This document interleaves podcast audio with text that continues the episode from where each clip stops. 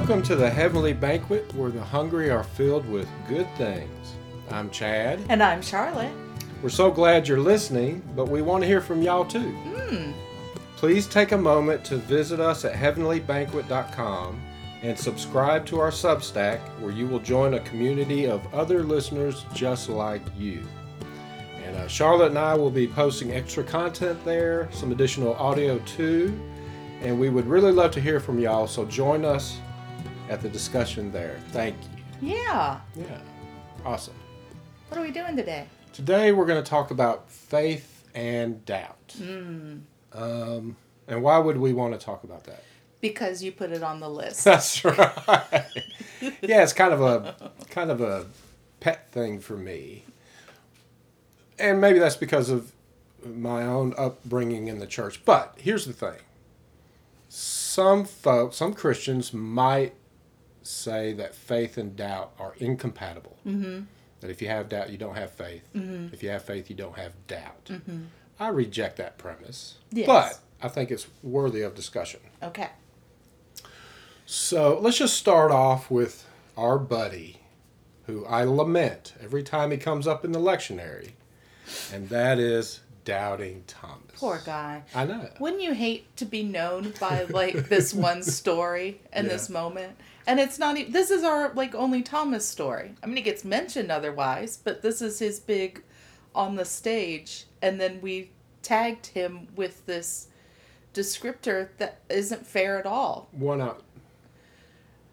He's asking for the same thing that all everybody else already got. Had already gotten. That's right. Everyone else. He just doesn't happen to be there when Jesus is making all of these other post resurrection appearances. Yeah. Uh, just showing up at the upper room, had you know met others at the tomb, and and so you know he saw Mary Magdalene saw him, the uh, rest of the disciples saw him. So yeah, why not me? Why don't I get to see? Right. And then he and so he asks for that, and he gets it. And he gets it. Yeah. Well, and the other thing is when the other ones, when the risen Christ appears to the other ones first, they don't believe until Jesus shows them Right. his hands and so on and so Sure. forth. So although they didn't explicitly ask for evidence like Thomas does, they didn't believe until they got that evidence. So, like you say, there's nothing really different between Thomas and the others, but he's gotten tagged with this doubting Thomas. Mm-hmm.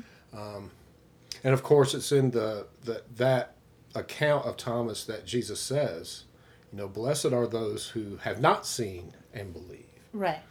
So yeah. so I'm with you. I think that's it's unfair to kind of tag them that way, but I think that account has kind of nurtured this idea that doubt is a problem, doubt is unacceptable, that it's contrary to faith. Yeah. When I think that blessing at the end of that story is so important too, because I think it's a recognition that it's going to be so much harder for the rest of us Mm-hmm. um, to say you you have gotten to see to see other people aren't The and, majority of Christians. and are going to have to come to belief without seeing like Right. that's a big deal Right. Yeah. Very good. thank you So let's just start off with the word that is translated in the scriptures as it's either translated as belief or faith. okay It's it's usually the the same verb pisteuo, the Greek word pisteuo. Um, and I'll just come right out and say it's not always translated well, and that's not the fault of the Greek language; it's the fault of the English language. right So that same word is sometimes tr- translated belief or faith. Um, for instance, John 14, 1, uh, at the beginning of what's called the uh, farewell discourse, Mhm. Jesus says to the disciples, Do not let your hearts be troubled. You believe in God, believe also in me. That's an NRSV translation. A better translation would probably be You have faith in God, have faith also in me. But it's translated either way depending. Um, because I think the, the import there is not and, and this is kind of part of what I think the problem is is not simply believe some facts about me, but have faith in me. And so belief and faith are really two different things. I don't know that I'm following. Okay, so what's the distinction between belief and faith? And usually I would say mere belief and faith, right? Okay. So in Western culture, we um, we pretty much operate by what's called the principle of bivalence. What does that mean? Uh, the principle of bivalence says that for any truth claim, okay. any proposition, there's only two options. It's either true or it's false. Okay. So we might hear when Jesus says, "Believe in me," that he that it's um, asking us to believe certain facts about him. Okay. For instance, Son of God, he was resurrected, things like that. But if we translate that, have faith in me, there's more to it than that. Um, it's it's not just believing certain facts about Jesus are true or false. Obviously, true if you believe in Him, but it's more trust in me, be committed to me, okay, uh, follow me, okay. And especially when it, when it's translated "believe in me," mm-hmm. that's more uh, not just believing certain facts about Jesus, but having faith in or trusting in or commitment. So there's a distinction between mere belief, this idea that it's true or false, and faith, which involves uh, trust and commitment. Does that make sense? Yes. Does that help? So a really good example to kind of draw this out is in the, the book of James. At one point in chapter 2, verse 19, James says, You believe in God? That's great. Even the demons believe and they shudder. Right. Right. So the the belief of the demons that belief is missing something important. Right. James seems to be. And I would I would say is that they're not trusting God, they're not uh, committed to God's ways, they're not so that's one verse that kind of draws out at least implicitly that distinction between uh, belief and faith, right? I think the idea is that they believe God exists, they believe God is God, but they're not committed. They're not uh, obeying. Right. That kind of that kind of thing. What do you think? Yeah, I agree.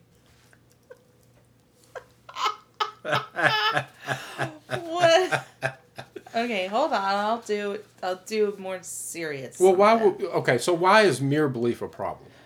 Because uh, mere belief is like a, a knowledge, right? Or I mean, it's connected to uh, maybe uh, an intellectual grasp of uh, who Jesus or who the divine is, but it's not transformative. Yeah, yeah, yeah. So it it hasn't moved toward making a commitment, as you say, or trusting in, or actually changing your life in right. some way. Yeah. So yeah, the demons they know that God exists, and yeah, thanks. I mean, yeah. that's the end of that. They have a mere belief, essentially. Right. So um, you know, I think we can look at what people, particularly outside of the church, are quick to recognize as our hypocrites and uh, and folks who call themselves Christian, but certainly don't look anything or act anything um, like a Christian or or as or uh, discipleship as Jesus has defined it, right? Right. Um, and so saying there's a lie there, there's something that's not right, and I it's this disconnect between I think belief and actual faith. Yeah. And there does seem to be this prevalent idea that, oh, I believe certain things are true about Jesus, therefore I'm good to go. Right.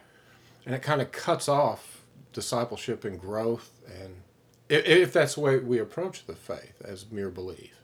Oh, I believe all the right things, I'm good to go. I don't have to try and grow. Right. Anything like that. Right. Yeah. So, and I think in those particular communities that really uh, promote that kind of understanding of our religion, you know, when you look at their uh, about page for a church or what we believe, it's this huge long list of things, some of which seem extraordinarily trivial to me. I mean, aren't even what I would consider essential to the faith at all, you know. Um, but it's important that we're able to kind of tick off this list rather than, as you say, um, you know, uh, grow with, join with, actually allow yourself to be transformed by this encounter. Yeah.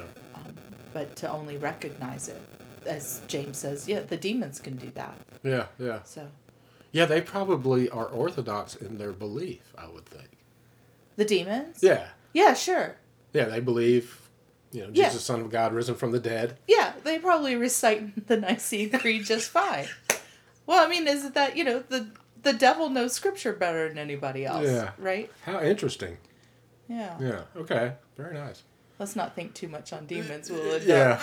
Let's let that go. Let's talk about doubt for a moment. And the one thing I want to say is doubts happen.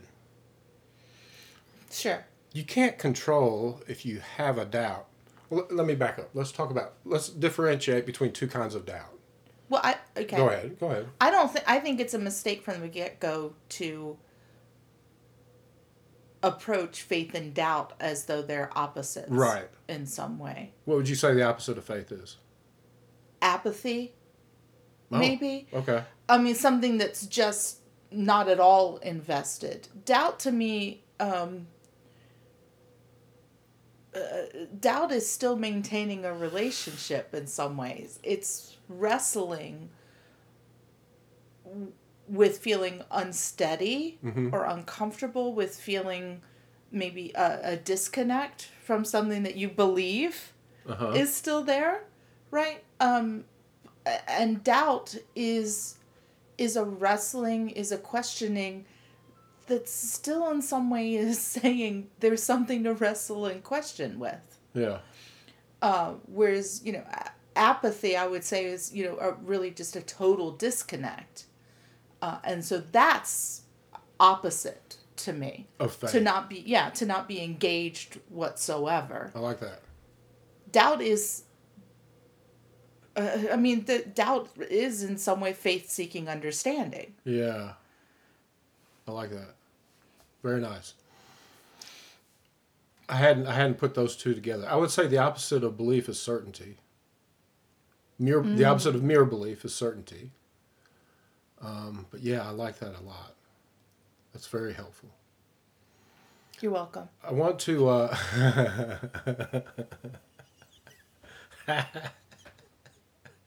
I want to distinguish between t- two kinds of doubt sure intellectual doubt, Uh-huh. which would be doubt about truth claims, and existential doubt.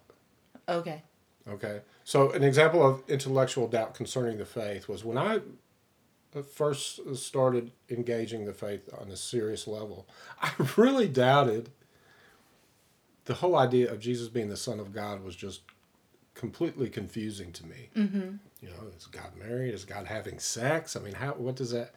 Obviously, I had s- some learning to do to even understand what that concept was getting at.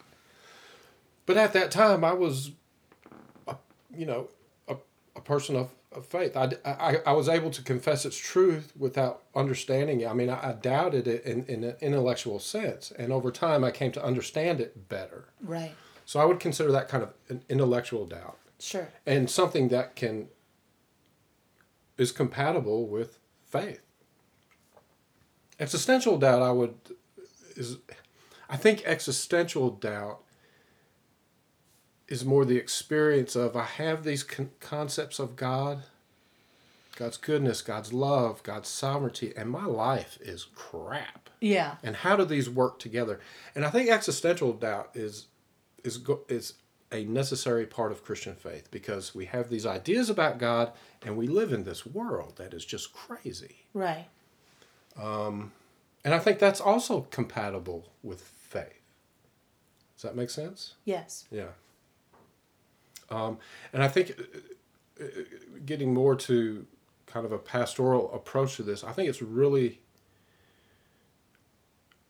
unhelpful when someone is experiencing either of those doubts to treat them or to speak to them in a way that says, "Oh, there's something wrong with the fact you're having doubts." Right. You know, Right. especially existential doubts. I mean, intellectual doubts. It may just be understanding. It may be who knows.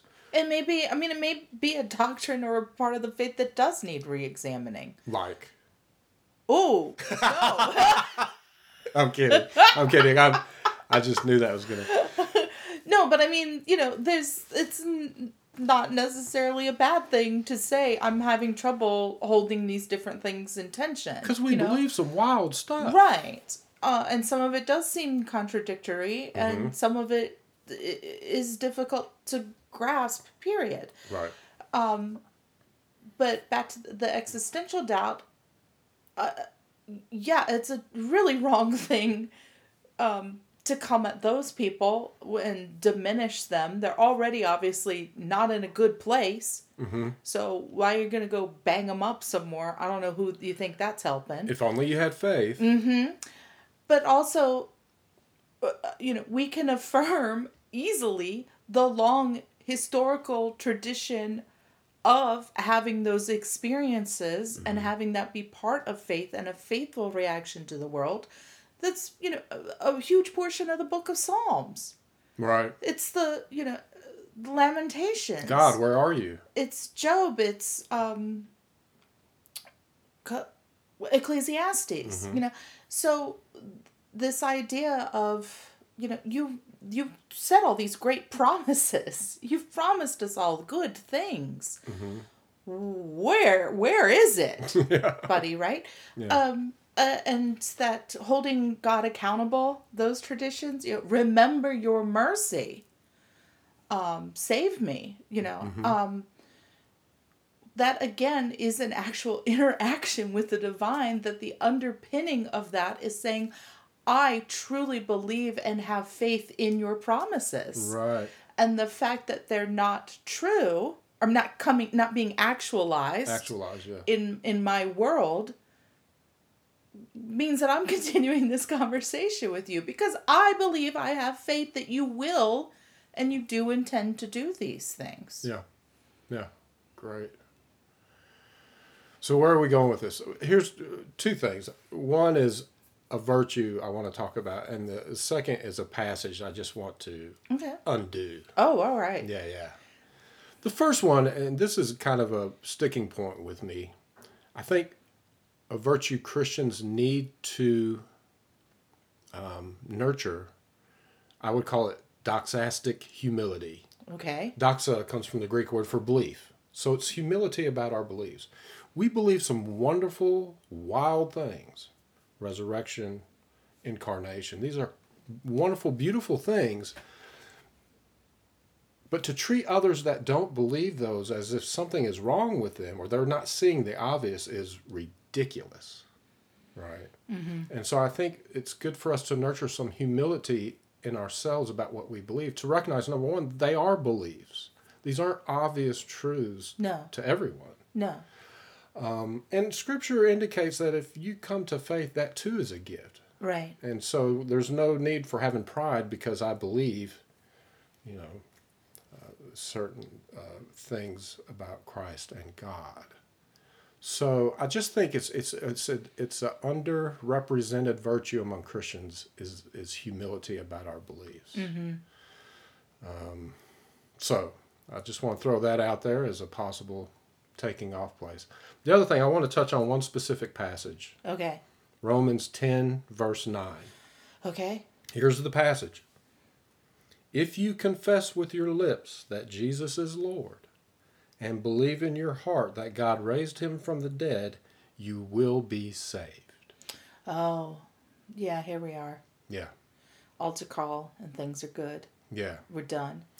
So here's what I see as the problem Sure. with that passage. People use that as a passage of exclusion. Mm-hmm.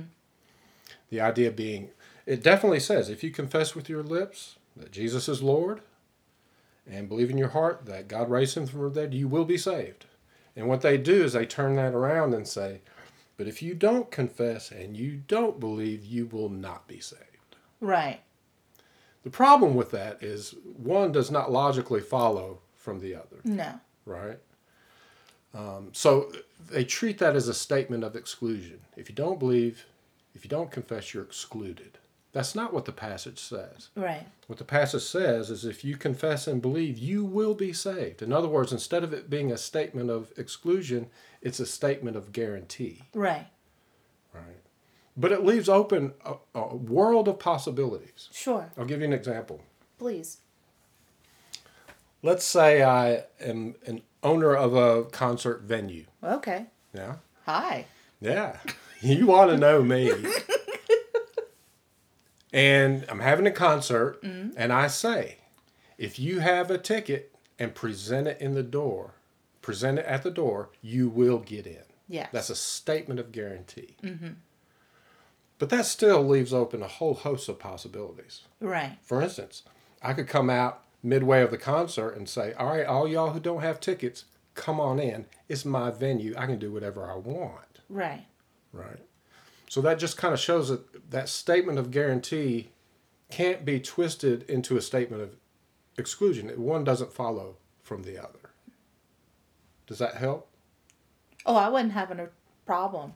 Yes. No. Let me rephrase my question. Does that make sense? yes, it makes sense. Thank you. I think it's a very helpful example. Yeah. Yeah. I think the other part of that pat oh, that well it's just a verse, isn't it? Yeah. Uh that's so troublesome its use of it is this as I was starting to point to that, you know, this is like an altar call verse Yeah. too. And it is sort of like you know, if you come and you make this public profession, You're good to go. yeah, And it like, doesn't matter how you, live. Get your forehead stamped and you're on your way. Yeah. Right.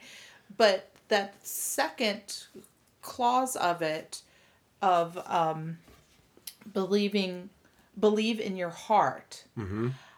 That's more than just saying. Yes.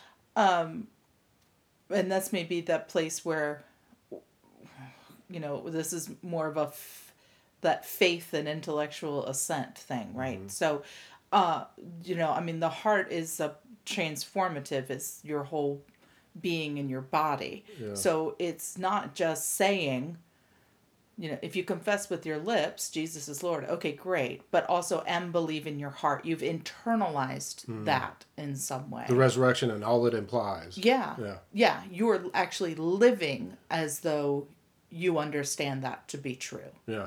And it has changed you. Um, that's a really different experience than, you know, I mean, you can literally, you know, some of these uh, churches and organizations, you can you can actually go on their website and fill out a form saying I've Right. I've accepted Jesus into my life. And that's good. I'm not making fun like of that.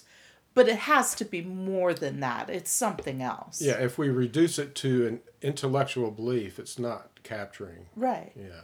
The other thing about that statement, it says if you confess with your lips that Jesus is Lord, I mean, that entails a lot more than just saying, as Paul says, no one can confess Jesus is Lord without the Spirit, meaning hmm. it's not just a matter of saying the words, but it's living under Christ's Lordship. Right. Yeah. Well, and this is also, I mean, that's a huge political statement too, and a Yeah. dangerous statement to make, Right. right? So saying Jesus is Lord is also saying, you know, yes. Uh, All other allegiances are below that. Thank you. That's so I couldn't figure out how to say that without having a swear word in it. Somehow. Your commitment is to Christ above family, country, politics, the everything. Rome, the empire, empire, the yeah. everything, um, all your little local leaders, anything at all. Um, so you know, there's not a risk for us, for Christians in America, in the United States, of coming out and saying there's a there's a risk it's in saying the rest of that statement. I mean, of saying and because Jesus is Lord, that means that all this other is is nothing Yeah. um, we don't we don't get enough of that but um, you know the this is a um, a confession a witness uh, that's guaranteed persecution period. I mean, you know, so by an, an arbitrarily violent empire. Yeah. Yeah. Very good. Any last thoughts? I don't have anything smart to say right now. That's okay. Okay. I don't either. But I do think it's been a very helpful distinction for me to distinguish between mere belief. I believe all kinds of things, Charlotte. I believe Billie Holiday is the greatest jazz singer of all time. Oh, But I'm not committed to Billie Holiday as I try to be to Jesus Christ. Those are two different things. Gratefully, I'm sure. yeah.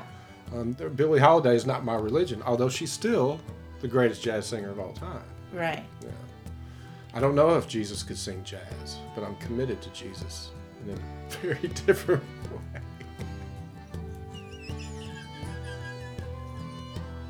I'm glad. I'm glad we gave you this space to say that. To clarify that? Yeah. Yeah. Well, I have my moments. Yeah. I'm glad I was here for one. Yeah, that's cool. Right.